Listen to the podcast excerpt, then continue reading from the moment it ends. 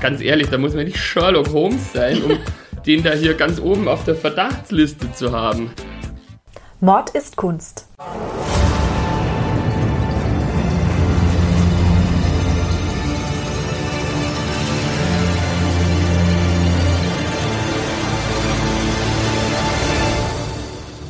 Blutige Morde und grausame Verbrechen. Für immer auf Leinwand gebannt. Kunst ist nicht immer etwas für schwache Nerven. Oft zeigt sie uns die tiefsten Abgründe des menschlichen Wesens. Und genau darüber reden wir in unserem Podcast. Hallo Ludwig. Servus Nina, herzlich willkommen. Dankeschön für die Einladung. Und herzlich willkommen, liebe Zuhörer da draußen. Ja, wir freuen uns natürlich, dass ihr alle wieder da seid. Genau, und wir beglücken euch jetzt mit einer neuen Folge. Und unser Podcast-Salut, der geht heute an Prinz Philipp, der ja leider vor ein paar Tagen im, muss man sagen, stolzen Alter von 99 Jahren. 99er, da kann man nichts sagen. Genau, gell? diese Erde verlassen hat. Genau, aber wie man weiß, ist er ja vermutlich einfach nur in den Südpazifik zurückgekehrt nach Vanuatu. Weiß man das? Es glaubt zumindest ein Teil der dortigen Bevölkerung in Vanuatu zu wissen. Schließlich verehren die Prinz Philipp ja als Gottheit. Ach so, ja, also man kann sagen, er hat zu Lebzeiten wirklich alles erreicht, was man an Titeln hier mitnehmen kann. Kann ich euch sehr empfehlen, Prinz Philipp Bewegung, googelt das mal. Das ist eine ganz skurrile Geschichte. Das ist ein sogenannter Cargo-Kult. Und wie gesagt, ähm, die indigene Bevölkerung auf dieser südpazifischen Inselgruppe glaubt, dass er irgendwann nach seinem Tod zum Beispiel wieder dorthin zurückkehrt. Also Prinz Philipp ist dort einem Vulkan entsprungen, der dortigen Legende nach, und hat dann eine Königin geheiratet. Und das ist ganz, ganz seltsam. Aber was genau hat denn Prinz Philipp jetzt mit unserer heutigen Folge zu tun? Ich weiß ja noch nicht, worum es geht, aber du hast bestimmt ein Bild dabei für mich. Ja, ich habe ein Bild für dich dabei. Also man muss jetzt dazu sagen, dass die heutige Podcast-Folge, die hat insofern mit Prinz Philipp etwas zu tun, weil sie in royalen Kreisen spielt und ein Stück weit die Vergangenheit der königlichen Linie behandelt. In England. In England. Entschuldigung, ja, hätte ich dazu sagen sollen. Also wir gehen heute. Die eine königliche Linie auf der Welt. Genau, recht. Ja, wobei, man muss ja dazu sagen, es ist tatsächlich irgendwo eine, weil ich habe festgestellt bei den Recherchen, dass ja alle Königshäuser Europas, die sind ja irgendwie alle miteinander verwandt und eigentlich gehen sie alle irgendwie auf William the Conqueror zurück. Also ganz dubios, aber kommen wir dann gleich noch weiter dazu. Okay, dann zeig doch einmal Hier her. erstmal das Bild, das wir heute haben für den Ludwig. Ja, äh, was sehe ich hier? Ich sehe. Also man kann nicht sagen, dass es bereits ein Verbrechen ist, aber ein Verbrechen steht unmittelbar bevor, denke ich. Und das siehst du woran?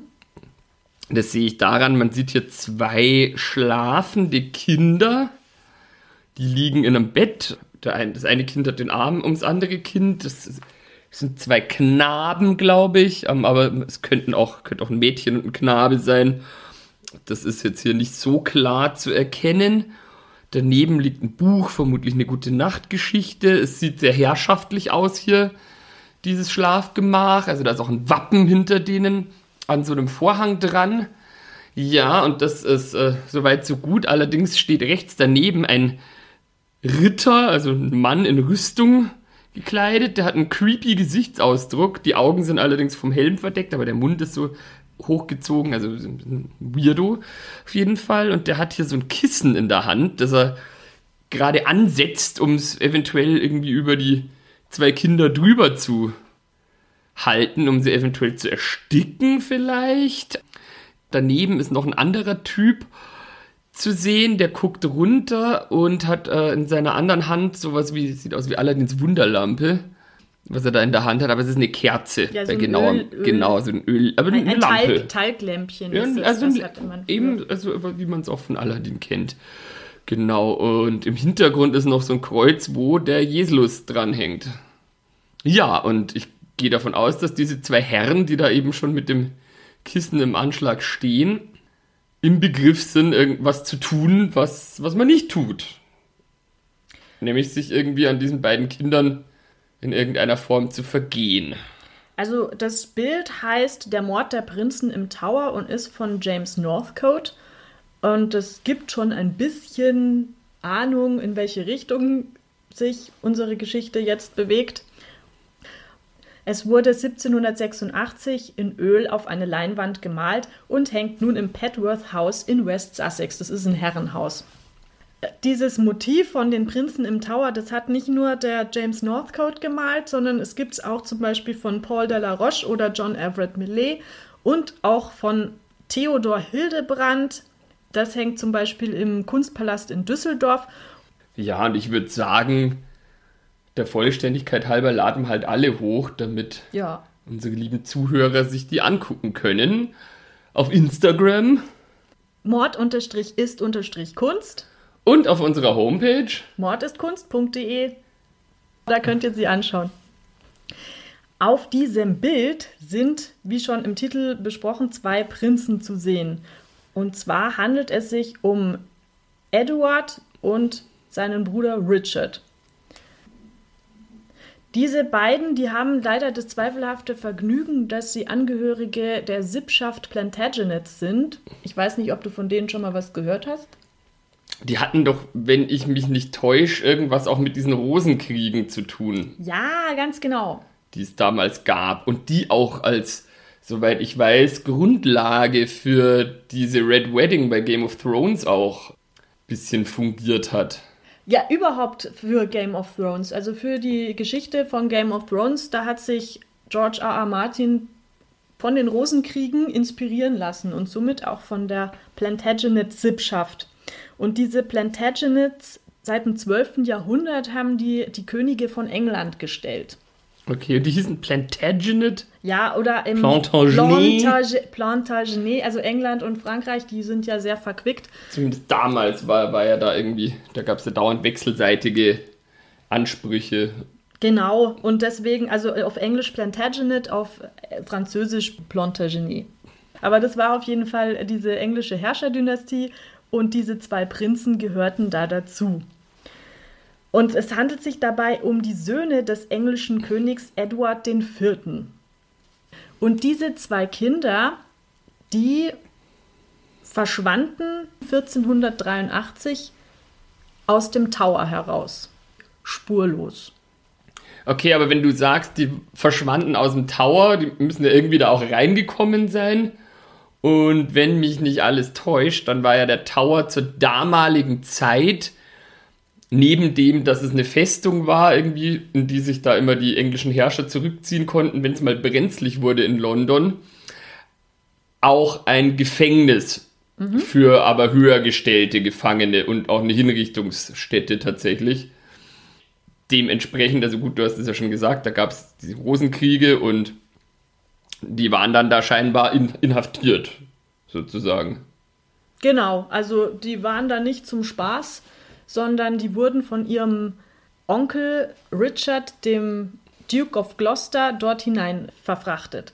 Und um das jetzt halt ein bisschen einzuordnen, müssen wir jetzt auch mal klären, was denn überhaupt bei den Rosenkriegen so los war. Denn die beiden Buben, die lebten genau in der Zeit, wo diese Rosenkriege stattgefunden haben. Und zwar sind diese Rosenkriege ein Bruderkrieg, eigentlich ein Familienzwist, kann man auch schon sagen, innerhalb dieser Plantagenet-Sippe. Und es ist ja folgendermaßen, also ich weiß ja nicht, inwiefern du dich mit der Thronfolge auskennst. Peripher, aber ich gehe davon aus, es ging darum, wer halt als nächstes darf. Genau, und es ist also so bei der englischen Thronfolge, da war es grundsätzlich natürlich so, dass der Vater die Krone an den Sohn vererbt hat. Und das ging natürlich dann immer in einer Familienlinie entlang. Der König, der hatte ja auch Brüder und die Linien dieser Familien, die bekamen dann den Posten des Dukes, also da war dann der eine meinetwegen Duke of Norfolk und der andere Duke of Buckingham, so dass quasi die Brüderlinien dann immer diesen Titel des Dukes weitergaben. Aber die konnten natürlich nicht die Krone weitergeben, weil die Krone wurde ja in der ersten Linie des Erstgeborenen quasi weitervererbt. Aber diese Dukes, die haben halt dann wahrscheinlich irgendwelche Ländereien bekommen und einen schönen Titel, damit sie zufrieden sind und. Genau, und sie hatten natürlich auch wichtige Aufgaben, also auch Sicherung des Reiches. Also das war schon auch ein herrschaftlicher Titel, aber sie konnten eben nicht König werden aufgrund dieser Erbfolge. Das stelle ich mir aber persönlich eigentlich nicer vor, als König zu sein, wenn du halt einfach dann so der Duke bist. Du bist so aus der Hauptschusslinie so ein bisschen draußen, weil du nicht jetzt der Oberverantwortliche bist und kannst halt dann mehr oder weniger hier auf deinem Land sitzen, es dir gut gehen lassen, machst ein paar repräsentative Aufgaben, ziehst deine schöne Uniform an. Ja, ganz sowas nicht. Also die hatten auch schon essentielle Aufgaben dann im Reich. Aber ähm, Schusslinie beschreibt es ganz gut, weil König zu sein, das bedeutete damals wirklich in der Schusslinie zu stehen, weil dann auch innerhalb der Familie Intrigen gesponnen wurden, um selbst seiner Linie dann die Krone zu verschaffen. Und so warst du da einfach deines Lebens nicht sicher. Als König nicht und als Thronfolger auch nicht. Gut, aber diese Intrigen, die gibt es ja heutzutage auch noch, wenn ich mir jetzt anschaue, was da hier in der Boulevardpresse los ist. Gut, damals gab es noch keine Oprah Winfrey, nee. zu der man sich hätte setzen können. Deswegen war es damals dann auch noch einfacher, ähm, den jeweiligen König oder Thronfolger um die Ecke zu bringen, weil es gab auch keine öffentliche Verbreitung und äh, auch nicht wirklich dann eine öffentliche Empörung darüber. Das ist ja gut, gut, dass es Oprah gibt. Die Krone wurde also von Vater zu Sohn immer weitergegeben und es funktionierte auch eine Zeit lang ganz gut mit den innerfamiliären Zwisten, bis es zu Richard II. kam. Da änderte sich das 1399 und Richard II., das war wohl ein ganz besonderes Herzchen. Also der hatte eine ziemlich kurze Zündschnur, war sehr aufbrausend und hat sich auch mit Genuss dann an Feinden gerecht. Also der hat sich sowohl an Feinden, die er dann im, im Adel hatte, grausamst gerecht, wenn ihm da irgendwas nicht gepasst hat und auch an Aufständischen. Also der muss ziemlich aufbrausend und auch grausam gewesen sein. Das wurde dann sogar dem Adel zu viel und der hat ihn kurzerhand abgesetzt. Der Adel hatte dabei die Unterstützung von Richards Cousin Henry und da kann man dann schon sehen, also der Cousin kam natürlich nicht aus der direkten Königslinie, sondern aus einer anderen, und zwar aus der Lancaster-Linie. Also der stammte vom Duke of Lancaster ab und die haben sich quasi immer diesen Duke of Lancaster-Titel dann weitergegeben innerhalb dieser Familienlinie. Und Henry setzte sich dann die Krone auf und wurde König Henry IV. von England und so wanderte die Krone von Richard von dieser ersten Linie in diese Lancaster-Linie der Plantagenets weiter. Und was war mit dem Eduard? Da, da kommen wir noch dazu. Also. Wir sind jetzt noch 1399. In dieser Lancaster-Linie wurde die Krone dann auch noch ein paar Mal weiter vererbt, bis zu Henry VI. Und jetzt kommen wir dann langsam zum Eduard, weil es war so, dass dieser Henry VI. das Pech hatte, dass in seine Regentschaft auch dieser hundertjährige Krieg gefallen ist und auch sämtliche Niederlagen für England. Das kommt natürlich bei den anderen Dukes jetzt nicht so gut an, weil die sich sagen, ja, was haben wir denn da für einen König, der verliert hier halb England so ungefähr. Finden wir jetzt nicht so knorke. Der hundertjährige Krieg, das war ja ganz grob gesagt als die Franzosen versucht haben, auch England quasi unter ihre Fuchtel zu bringen. Ja, beziehungsweise da haben sich England und ähm, Frankreich vor allem um die Gebiete auf dem französischen Festland gestritten, also um äh, Normandie zum Beispiel. Und England hatte die dann halt verloren. Das Image für König Henry VI. war deshalb nicht besonders gut. Dazu kam dann auch noch eine Geisteskrankheit, die er wohl hatte. Ja, das ist nie gut, wenn man in so einer verantwortungsvollen Position ist. Genau, wo sich dann halt auch alle so gedacht haben, ja gut, vielleicht ist der nicht der Richtige für den Posten. Und in diesem Zusammenhang kommt jetzt noch eine dritte Linie ins Spiel, und zwar die des Hauses of York. Die haben sich dann gedacht, ja gut, also wir haben eigentlich genau so einen Anspruch auf die Krone wie jetzt die Lancasters, rein von der Ahnenreihe her. Also warum sollten wir es nicht auch mal versuchen, weil vielleicht können wir es ja genauso gut beziehungsweise besser.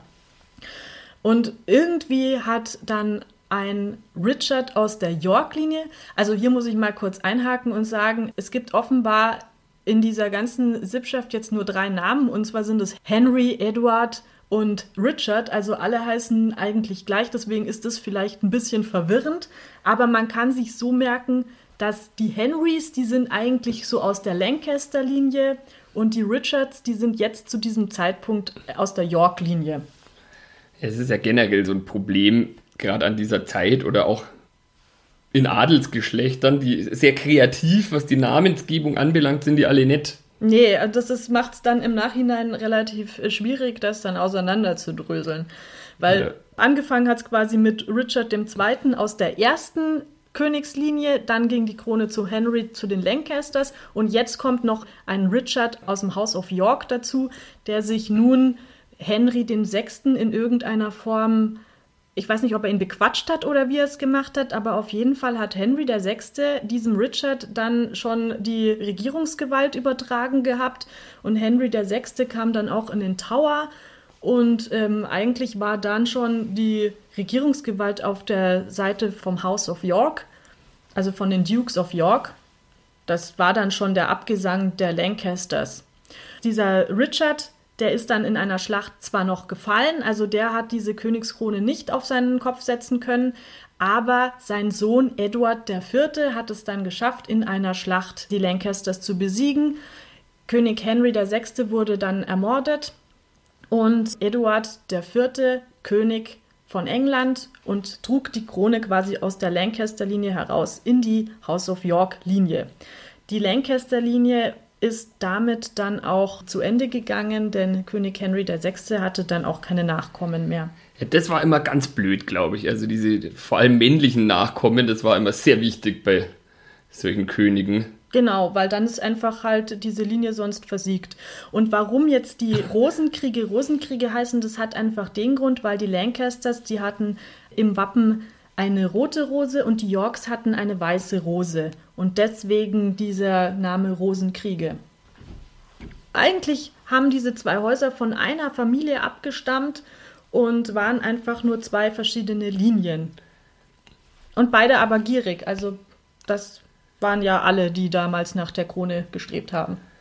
Okay, und wenn ich jetzt mutmaßen müsste, um auf das Bild zurückzukommen, mhm. Es sind ja zwei Knaben, wie du schon erwähnt hast. Ja.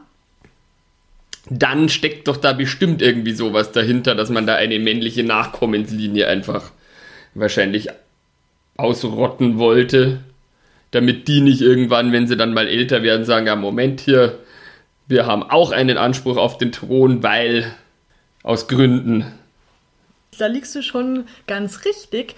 Eduard IV., der König von England, war der Vater von diesen beiden Prinzen. Und als Eduard IV. 1471 seinen Thron bestiegen hat, hat er gleich seinen Erstgeborenen zum Thronfolger gemacht und der wäre dann Eduard V. geworden. Also der hieß auch Eduard und der war eben dafür vorgesehen, dass er auch eines Tages König wird. Sein Bruder Richard of Shrewsbury, der auch in dem Bild zu sehen ist, also der wurde dann erster Duke of York und so haben wir dann wieder die normale Verteilung. Der Erstgeborene bekommt dann die Krone, der zweite die wichtigste Stellung im Reich als Duke of York. Okay, aber warum sind die jetzt hier beide im Tower of London? Genau, das hatte folgenden Inhaftiert. Grund, weil eigentlich ist ja jetzt alles gesettelt, ne? Alles ist, genau. Ist gut. Dann wurde Edward IV. aber auf mysteriöse Weise krank. Man wusste nicht, wo es herkommt. vorgekommen damals. Genau, und da wird man dann irgendwie schon stutzig.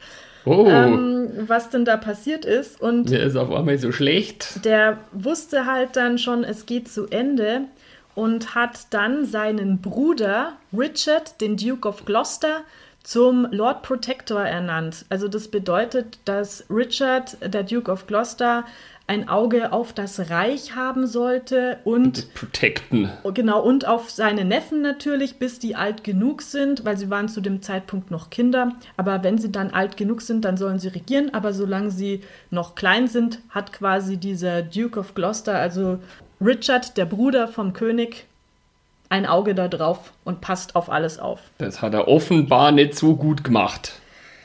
Dieser Duke of Gloucester war ein ganz lieber Onkel, denn es war so, König Eduard IV. starb 1483 im April.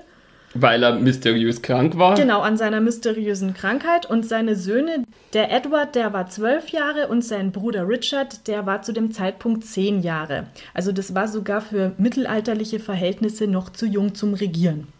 Trotzdem sollte natürlich Edward V. als Thronfolger zum König gekrönt werden und machte sich auf den Weg zusammen mit seinem Bruder nach London, um gekrönt zu werden.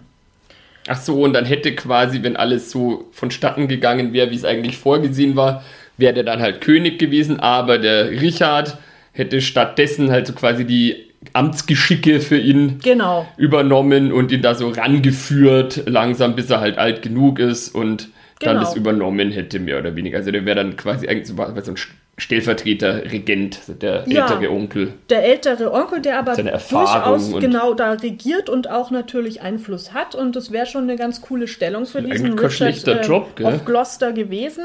Aber es hat ihm nicht gereicht, es, lass mich raten. Ja, das ist schon ganz richtig. Dieser Richard of Gloucester hat äh, seine Neffen nicht zur Krönung gebracht, sondern er hat sie kurzerhand in, den, in den Tower gesteckt und dort eingesperrt. Ist ja auch scheiße. Ich meine, also abgesehen davon, dass ich finde, also, die haben, haben sich ja nichts zu Schulden kommen lassen und diese Kinder dann einfach zu inhaftieren. Ich meine, stell, stellst du das mal so vor, du bist halt so ein zwölfjähriger Prinz, denkst du, ja, cool, werde zum König gekrönt, das wird spitze. Ja. Best day of my life und stattdessen pst, mhm. in den Kerker. Wobei, Wobei man sagen muss, das war ja der Tower of London damals, also das hat man oft so im Kopf, aber das war ja kein Kerker in dem Sinne, sondern das war ja ein Gefängnis, wo halt durchaus höherrangige Gefangene reinkamen und die haben, hatten da auch recht fürstliche Gemächer auch. Also das kann man sich jetzt nicht so vorstellen, als wäre der da mit, auf einer Pritsche mit einem Loch als Toilette in so einem finsteren Verlies gewesen, sondern die hatten da schon standesgemäße Gemächer, durften halt aber nicht raus. Ja, und ähm, nicht über sich selbst bestimmen und genau. waren halt auch da einer gewissen Gefahr ausgesetzt. Also diese beiden Buben, die waren ja nicht dumm, die kannten das schon, wie das jetzt abläuft. Die sind aufgewachsen in der Zeit der Rosenkriege. Sämtliche Leute haben da ihren Kopf verloren und sind natürlich auch im Battle gestorben. Also die haben schon gewusst, es wird jetzt irgendwie kein Ponyhof, sondern wir stehen hier auf der Kippe zum Tod. Es war natürlich so, dass du da komplett ausgeliefert warst in dem Tower. Ja, vor allem als designierter König halt auch noch. Da haben sie noch Anspruch auf den Thron. Aber der Onkel Richard, der war ja nicht blöd, ne? Der hat dann nämlich einen Zeugen aus dem Hut gezaubert, der behauptet hat, dass ihr Vater Eduard IV. Eigentlich gar nicht äh, mit der Mutter der Prinzen verheiratet war, weil er einer anderen Dame im Vorfeld schon ein Eheversprechen gegeben hätte. Das geht natürlich nicht. Natürlich konnte sich Eduard der Vierte da nicht mehr dazu äußern, denn der ist ja schon tot gewesen. Und, und die Dame, die, die, Mutter? Die Mutter der Prinzen, Elizabeth Woodville, die war da natürlich überhaupt nicht amused über äh, diese ganzen Verleumdungen. Die hat allerdings das schon irgendwo gerochen und vorher mit ihrer Familie gegen diesen Onkel Richard ein bisschen konspiriert, weil die irgendwie schon geahnt hat, in welche Richtung das Ganze geht. Der hat man dann aber nicht geglaubt und so hat Onkel Richard seine Neffen kurzerhand zu Bastarden erklären können. Und somit hat er ihnen quasi die Legitimation auf den Thron abgesprochen. Ich glaube, ich wäre in der damaligen Zeit tatsächlich lieber ein Bastard gewesen, weil du warst ja als Thronfolger echt halt so voll im Fadenkreuz. Ja, vor allem ehrlich gesagt, wenn du auch noch so klein bist, also was da auch mit Kindern da gemacht haben, das ist halt irgendwie jenseits von aller Moral. Aber so haben auch als Erwachsener ja, finde ich das uncool. Man muss ja auch dann äh, für die zweite Reihe gemacht sein. Also dieser Richard of Gloucester war es offensichtlich nicht. Der hat diese Krone vor Augen gehabt und hat sich dann gedacht, okay, jetzt will ich sie aber auch auf dem Kopf haben. Natürlich hat er sich, nachdem er seine Neffen zu Bastarden erklärt hat und denen den Thron auf diese Weise geraubt hat, ganz selbstlos bereit erklärt, dass er diese Bürde auf sich nimmt und hat sich dann als Richard III, Richard III gekrönt und war dann ja. König von England. Wenn es sonst niemand machen will, ja. in Gottes Namen mach's halt ich. Genau. Also, Hab zwar überhaupt keine Lust, nur damit das klar ist, aber er hat sich dann quasi geopfert und äh, hat das dann auch zwei Jahre gemacht und war dann König von England, bis er dann 1485 in der Schlacht von Bosworth, da wurde er dann geschlagen und auch getötet. Und dann ging die Krone weiter an einen Henry, an Henry den Siebten. Und der war mütterlich den Lancasters verbunden, aber väterlicherseits ein Tudor. Und so begann dann die Tudor-Dynastie. Und das war dann auch das Ende der Rosenkriege. Jetzt wäre das ja so der Verlauf gewesen. Und man könnte sagen, okay, dann sind halt die Prinzen Bastarde und quasi von der Bildfläche verschwunden zunächst. Und das Problem war aber, dass diese Prinzen ja tatsächlich verschwanden. Sie waren halt dann einfach weg. Also man hat sie, ich glaube, im, im Sommer 1483 hat man sie das letzte Mal gesehen und dann kein Lebenszeichen mehr. Und da wurde schon angefangen zu munkeln, dass möglicherweise den Prinzen etwas zugestoßen sein könnte und möglicherweise auch durch ihren Onkel Richard III.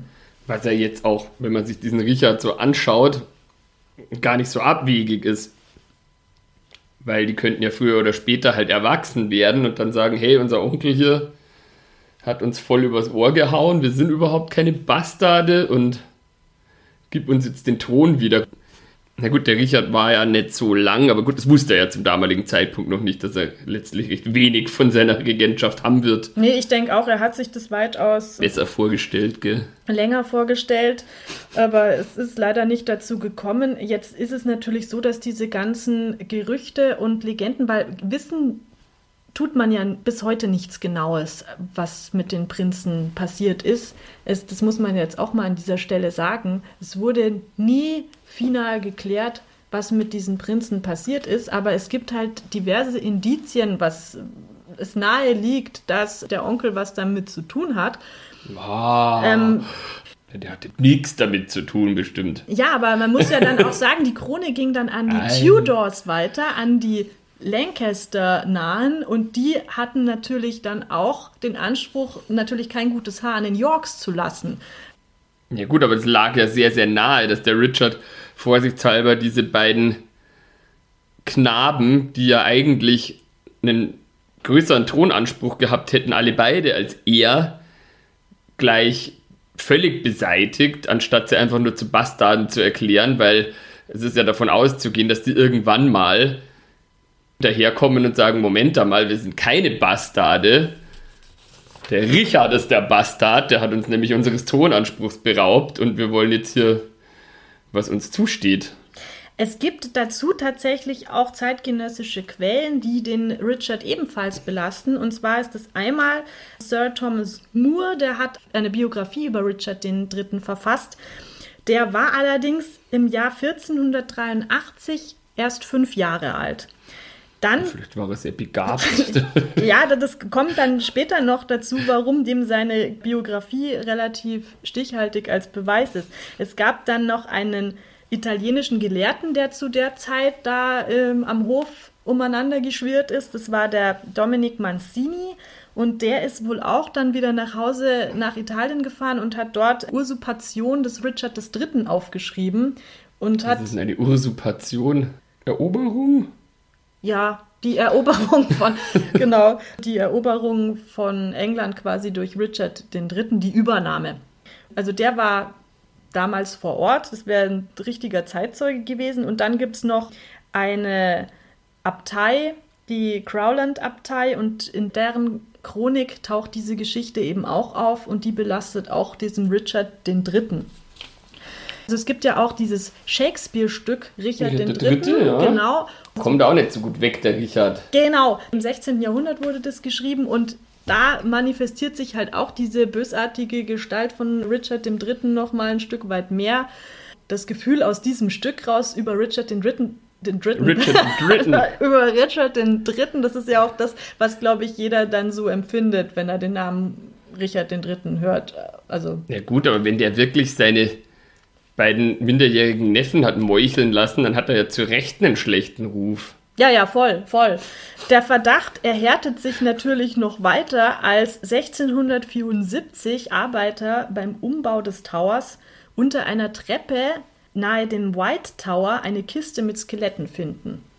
Und Wer in, da wohl drin war. ja, in dieser Kiste waren Knochen und diese Knochen, die sahen sehr nach Kinderknochen aus und die wurden dann allerdings in eine Urne gepackt und in der Westminster Abbey begraben. Es waren wohl auch so samtige Textilien dabei, was ja auch darauf schließen lässt, dass diese Kinderknochen von adeligen Personen stammen, weil ein einfacher Mensch, der konnte sich damals keinen Samt leisten. Ja, und außerdem muss man jetzt auch noch dazu wissen, im Tower selber wurde ja kaum jemand hingerichtet. Also die meisten Leute wurden ja auf dem Tower Hill, so ein bisschen außerhalb des Towers, war so der offizielle Hinrichtungsplatz und nur eine Handvoll oder zwei Händen voll Leuten wurde das tatsächlich zuteil, dass die wirklich im Gelände vom Tower selber hingerichtet wurden.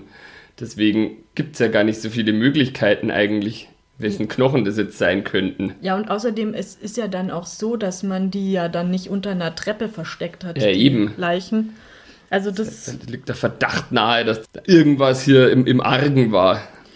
die Knochen, die wurden 1933 nochmal hervorgeholt und von einem Professor nochmal untersucht und der fand dann heraus, dass das Alter der Menschen, zu denen die Knochen gehören, wohl auch mit dem der beiden Prinzen übereinstimmt. Also so 12 bis 13 beziehungsweise 10 Jahre alt müssen diese Kinderleichen gewesen sein, die dort unter der Treppe versteckt worden sind. Es wurde dann noch etwas weiteres festgestellt und zwar, das äh, waren an dem einen Schädel Verfärbungen, die darauf hindeuten, dass derjenige erstickt worden ist. Wenn du so die Hand jemandem auf Nase und Mund drückst, dann entstehen da wohl so Abdrücke und das hat dann der Professor herausgefunden, dass das davon stammen könnte, dass jemand dieses Kind erstickt hat mit einer Hand. Und deshalb auf dem Bild auch das Kissen, das diese Schergen da gerade schon so gezückt halten. Genau, wobei das ja dann tatsächlich eine falsche Abbildung ist, weil das ja dann offensichtlich kein Kissen war, sondern eine Hand. Ja, aber das, das, so eine Hand, ich glaube, gerade so auf einem Bild zum Beispiel, das kann man ja schlechter andeuten, dass jemand gleich jetzt ähm, jemand mit der Hand erstickt. Und das Kissen, das suggeriert halt diese Erstickung schon, ohne dass es tatsächlich dargestellt ist. Es geht, glaube ich, so. Ja, man weiß zumindest so genau, was die gerade vorhaben. Genau, das meine ich. Ja, es ist aber natürlich auch so, also die Knochen, die waren so alt und in so schlechtem Zustand, dass das alles nicht komplett gesichert ist. Auch weil man natürlich keine DNA-Analyse machen kann. Das gab es damals noch nicht. Genau, damals gab es es noch nicht. Jetzt sind die wieder in dieser Urne in der Westminster Abbey beigesetzt und bleiben da auch. Also das ist jetzt alles auf einem sehr sandigen Fundament, sage ich jetzt mal. Aber es würde halt gut dazu passen. Rein logisch gesehen passt das halt schon alles irgendwie zusammen. Aber es ist jetzt halt nicht final bewiesen, wie jetzt bei einem... Ja, aber die Indizien sprechen stark Ja. dafür. Da kann man jetzt mal schon mal davon ausgehen, dass die zwei Prinzen nicht verschwunden sind, sondern tatsächlich getötet wurden. Ja gut, verschwunden sind schon. Ja, aber halt, du weißt schon, also dass sie, dass Aber sie, nicht lebendig. Genau, dass sie nicht lebendig. Wobei es eben eine Theorie auch gibt von Leuten, die daran festhalten, dass es der eine Prinz, der kleinere, geschafft hat zu fliehen und der wurde dann sogar äh, König von Irland Hat aber das niemandem erzählt. doch, doch, eben. Also es gab dann, wie bei unserer Zarenfolge schon, ein paar Leute, die nach dem Verschwinden dieser Kinder beansprucht haben, dass sie die Thronfolger sind. Dass sie quasi die verschwundenen Kinder sind. Also da kamen eine Reihe von Männern äh, immer wieder ploppten auf, die gesagt haben, ja, hallo, ich bin doch Edward V. oder Richard der erste Duke of York. Wir sind aus dem Tower entkommen. Es hat sich aber nie bewahrheitet und diese Theorie, die wird heute auch als recht unwahrscheinlich angesehen. Ja, aber ganz ehrlich, wenn ich jetzt zu einem Mordattentat knapp von der Schippe gesprungen wäre in der damaligen Zeit, wissend, ähm, wie die Leute da getickt haben, die, meine lieben Verwandten, dann wäre ich doch nicht rausgekommen und hätte gesagt, ah, hallo, ich habe überlebt, sondern hätte halt mich irgendwie schön zurückgezogen, wäre untergetaucht und hätte irgendwo auf dem Land äh, bis ans Ende meiner Tage irgendwie glücklich hier Ackerbau betrieben oder was auch immer, aber hätte nicht gesagt, hier, weil dann kommt ja gleich der Nächste und will dich wieder umbringen. Es gab ja Anhänger des Hauses of York, die dann jetzt auch nicht unbedingt diesen Tudor-Lancaster-König akzeptieren wollten und die hätten es natürlich toll gefunden, wenn diese Prinzen noch am Leben wären. Also insofern haben die das auch ein Stück weit instrumentalisiert, um natürlich dann den aktuellen König, den Henry VII., auch wieder äh, stürzen zu können. Aber wie gesagt, das hat sich nicht bewahrheitet. Deswegen sind die gängigen Theorien, dass Richard III. verwickelt war in den Mord. Aber es gibt auch einen zweiten Verdächtigen und das ist Henry VII., der Tudor-König für den das auch nicht gut gewesen wäre, wenn diese zwei männlichen Nachkommen aus der anderen Linie noch am Start gewesen wären. Genau, weil das wären ja die direkten Thronfolger ja. gewesen. Also wie hätte er dann seinen Thronanspruch legitimieren sollen? Das ist echt wie bei Game of Thrones ein bisschen. Ja, total. Die sich alle nicht einmal beruhigen können oder konnten. Ich hätte das mehr wie, wie Jon Snow hätte ich das gehandhabt. So kein Bock auf den Thron. Gehe jetzt wieder hier zur Mauer, mach bei der Night's Watch mit.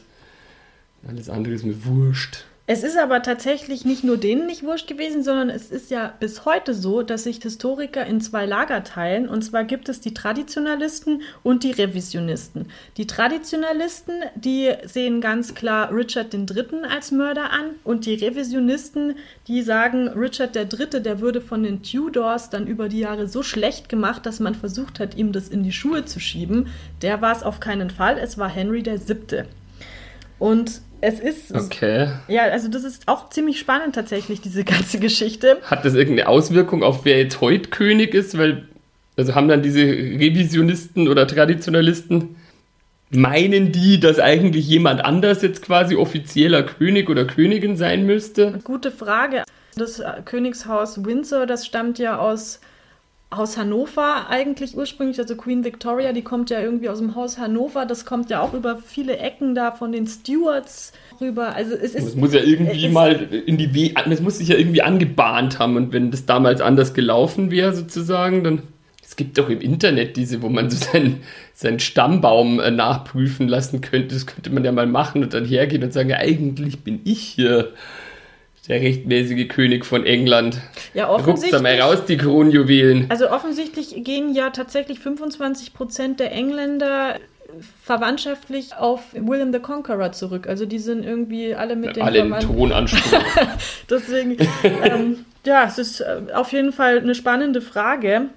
Aber das weiß ich jetzt gar nicht, ob sich das da irgendwie auf was auswirken würde. Man weiß es ja nicht, weil wie gesagt, die Linie York, die war ja dann im Endeffekt zu Ende.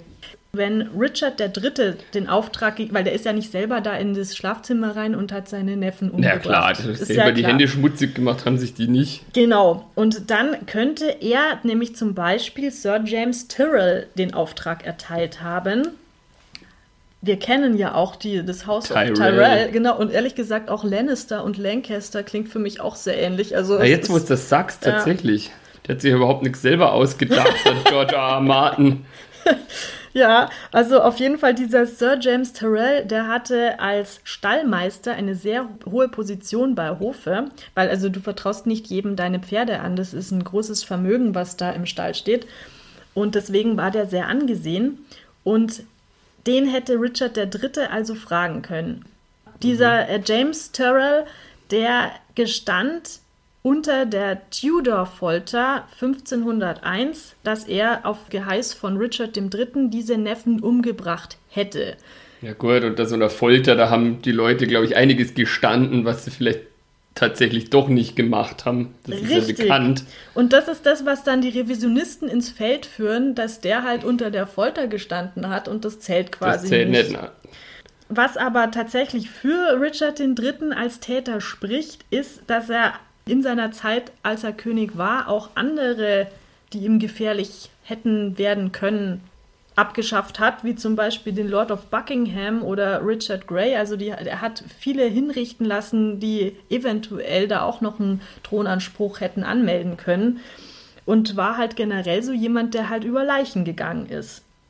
Und er würde auch den meisten Nutzen natürlich aus dieser ganzen Geschichte ziehen. Denn seine Neffen standen ja zwischen ihm und dem Thron. Dass er sie zu Bastarden erklärt hat, das war für ihn dann auch nicht das finale Argument, dass die nie wieder den Thron besteigen hätten können. Denn offensichtlich wollte Richard III. dann die Schwester der beiden Prinzen heiraten, um quasi seinen Thronanspruch noch zu festigen. Richard III. hätte ja auch nie die Schwester der Prinzen geheiratet, wenn die eh ein Bastard ist. Also standesgemäß wäre das ja gar nicht gewesen. Also warum hätte er die dann heiraten wollen? Also insofern, Aber damit hat er sich ja selber quasi schon sein eigenes, seine eigene Story irgendwie kaputt gemacht. Genau. Ist überhaupt nicht schlau. Nee, und das ist halt dann einfach auch was, was wirklich dafür spricht, er, dass er nicht beruhigt war, dass die Prinzen nur Bastarde waren, sondern dass er halt auch wirklich ein starkes Motiv hatte, sie aus dem Ja. Weg zu schaffen, damit einfach diese Linie weg ist und er die Krone legitim haben kann. Problem war dann halt. Aber dann hätte er es doch gleich, also ich meine, das- da hat man ihn ja sofort im Verdacht irgendwie, dann hätte er halt irgendwie die anderweitig heimlich umbringen lassen können, anstatt vorher noch zu behaupten, na, das sind Bastarde, das sperre ich die ein und oh, Mist, jetzt sind sie verschwunden, keine Ahnung, was passiert ist. Und aber die Schwester würde ich vielleicht doch heiraten wollen, obwohl sie ein Bastard ist, wie ich behaupte.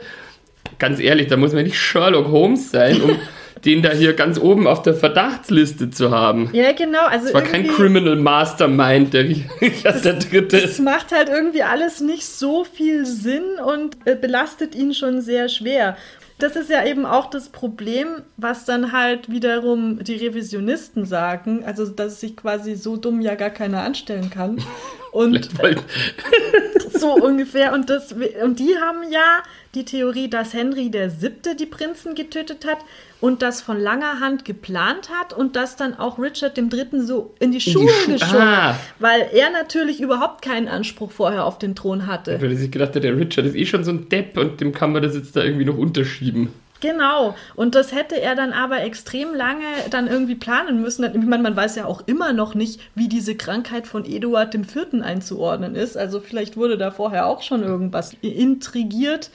Ähm, Ja, gut, aber das haben, die, die haben sich ja ständig hinten und vorne und rechts und links vergiftet damals. Also Ja, und weil was nämlich auch ganz, ganz seltsam ist, ist, dass dieser Henry VII. tatsächlich nie eine öffentliche Erklärung abgegeben hat, was mit den Prinzen passiert ist. Denn er muss ja irgendwie von dem, von dem Mord im Tower gewusst haben. Die Gerüchteküche, die hat ja gebrodelt und er hätte das ja super verwenden können, um seinen Thronanspruch zu legitimieren und zu sagen, ja, schaut euch den Richard III. an, der ist ja so grausam, der hat sogar seinen Neffen umgebracht. Also propagandamäßig hätte das ja dem Henry VII. nur in die Karten das hätte gespielt. man nutzen können, Und ja. das hat er halt nie jemand- gemacht. Und das ist total komisch, dass er das nicht gemacht hat. Und dann ist es auch noch so, dass er, obwohl die Prinzen ja erklärte Bastarde von, also Richard III. hat sie ja zu Bastarden erklärt, und trotzdem hat dann Henry VII. die Schwester dieser Prinzen geheiratet, um die Häuser Lancaster und York endlich in diesem Haus Tudor zu vereinen und diesen Rosenkrieg auch zu beenden. Aber der hätte die auch nie geheiratet, wenn sie ein Bastard wäre, weil das auch nicht standesgemäß gewesen wäre. aber das hat ja der Henry nicht behauptet, sondern der Richard. Ja, ja, schon. Aber wenn diese Prinzen keine Bastarde sind, sind die Prinzen ja dann wieder gefährlich für Henry. den Aber die waren ja verschwunden, beziehungsweise tot. Richtig. Insofern. Und das ist das, dann muss er ja gewusst haben, Ah dass ja, sie tot das- das- sind. Also, Vielleicht haben sie das auch nur angenommen, weil sie sich gedacht haben, ja, wie verschwindet man einfach so aus dem Tower of London? Ich meine, der Tower of London ist ja auch mitten in London drin. Also, das ist ja jetzt nicht so, dass die da irgendwo in Hinterdupfing inhaftiert gewesen wären und da dann verschwunden sind, sondern ja, das ist ja auch ein, ein Ort, wo man nicht so leicht rauskommt, ohne dass man gesehen wird. ja, also eine riesige befestigte Burg und wo auch viele Leute auch damals, gehe ich davon aus, schon drin gearbeitet haben. Also da muss sich ja auch irgendein, irgendeine Kammerzofe mal gewundert haben, wo sind jetzt diese zwei Burgen hin? Und ein ganz schwerwiegendes Argument gegen diese Revisionisten, also gegen diese Theorie, dass Henry VII. der Mörder ist, führt eine meiner Lieblingsautorinnen, Rebecca Gablé, ins Feld, die sich auch für ihre Romane sehr viel mit der englischen Geschichte beschäftigt hat und sich deswegen da auch super auskennt. Und sie hat auf ihrer Seite, auf ihrer Webseite nochmal eine Abhandlung, eine kurze zu ihrem Verdacht, dass Richard III. wirklich der Mörder ist. Und da sagt sie unter anderem, dass der Bericht von Sir Thomas Moore schon sehr glaubwürdig ist. Wer war das jetzt nochmal der Fünfjährige? Genau, das war der, der zu dem Zeitpunkt ähm, fünf Jahre alt war, der dann auch im Königshaus Tudor gearbeitet hat. Also der war auch Tudor treu. Deswegen ist es schon wieder so, ja klar, der will eventuell die Yorks einfach schlecht machen.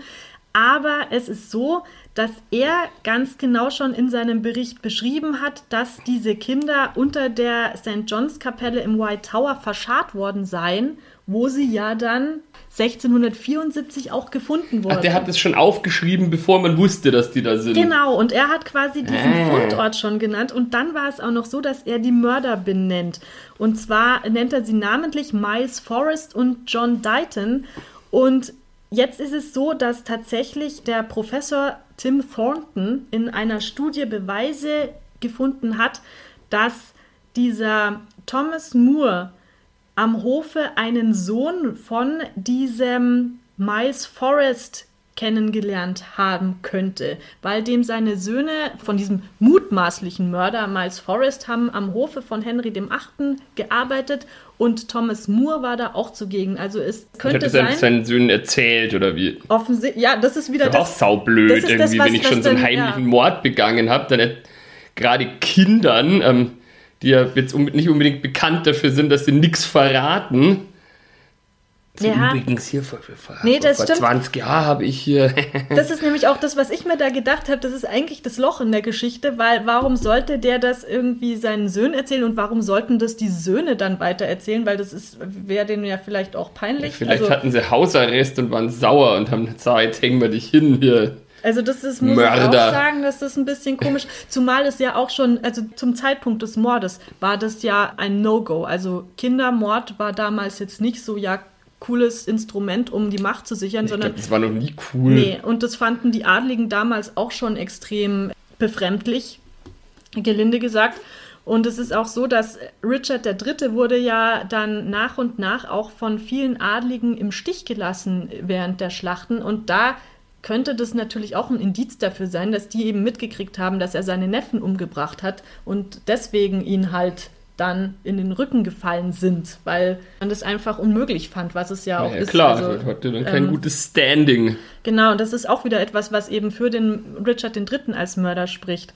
Und das wäre tatsächlich eben jetzt so diese Lücke da drin, dass Thomas Moore das von diesen Söhnen von einem der Mörder erfahren haben könnte.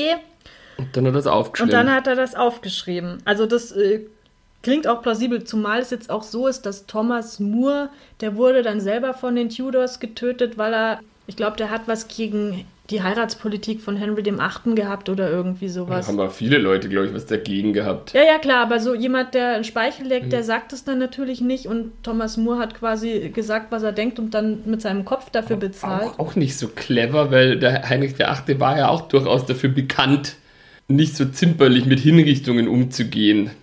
Ja, der hatte auch eine kurze Lunte und aber, aber es, es spricht halt dafür, dass Thomas Kurze Moore Lunte. ja, das ist ein bisschen äh, Deswegen euphemistisch. muss der ständig sein. Nein.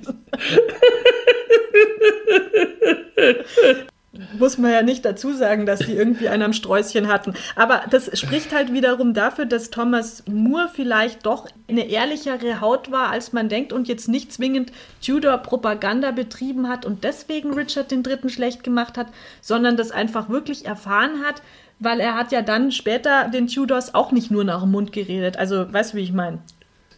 Also ich persönlich, nach allem, was du mir jetzt erzählt hast, habe auch den Richard da im Verdacht. Der hat Also- sich schon echt in ganz vielen Punkten verdächtig gemacht. Also wie gesagt, es gibt keine ausreichenden Beweise, um einen der beiden final dingfest zu überführen.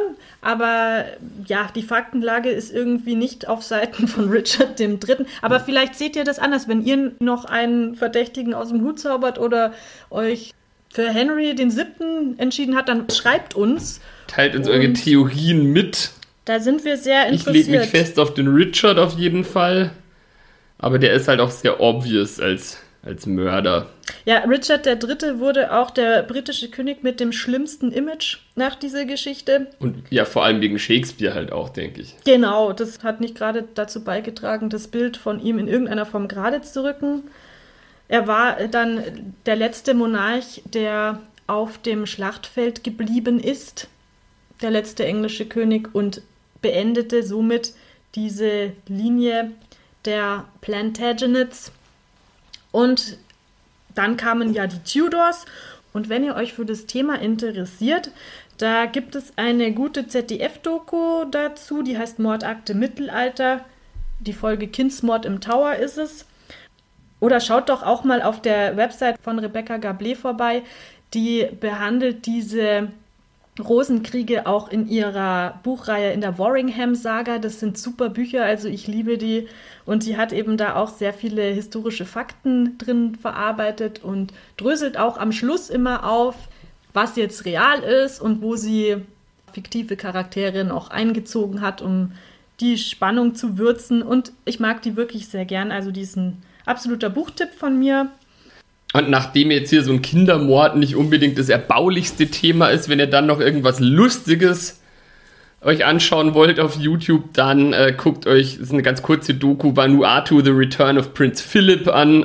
Da geht es eben um diese Prinz Philip-Bewegung, die ziemlich geil ist. Dann viel Spaß damit. Dankeschön, bis, bis bald. Mal. Tschüss. Servus.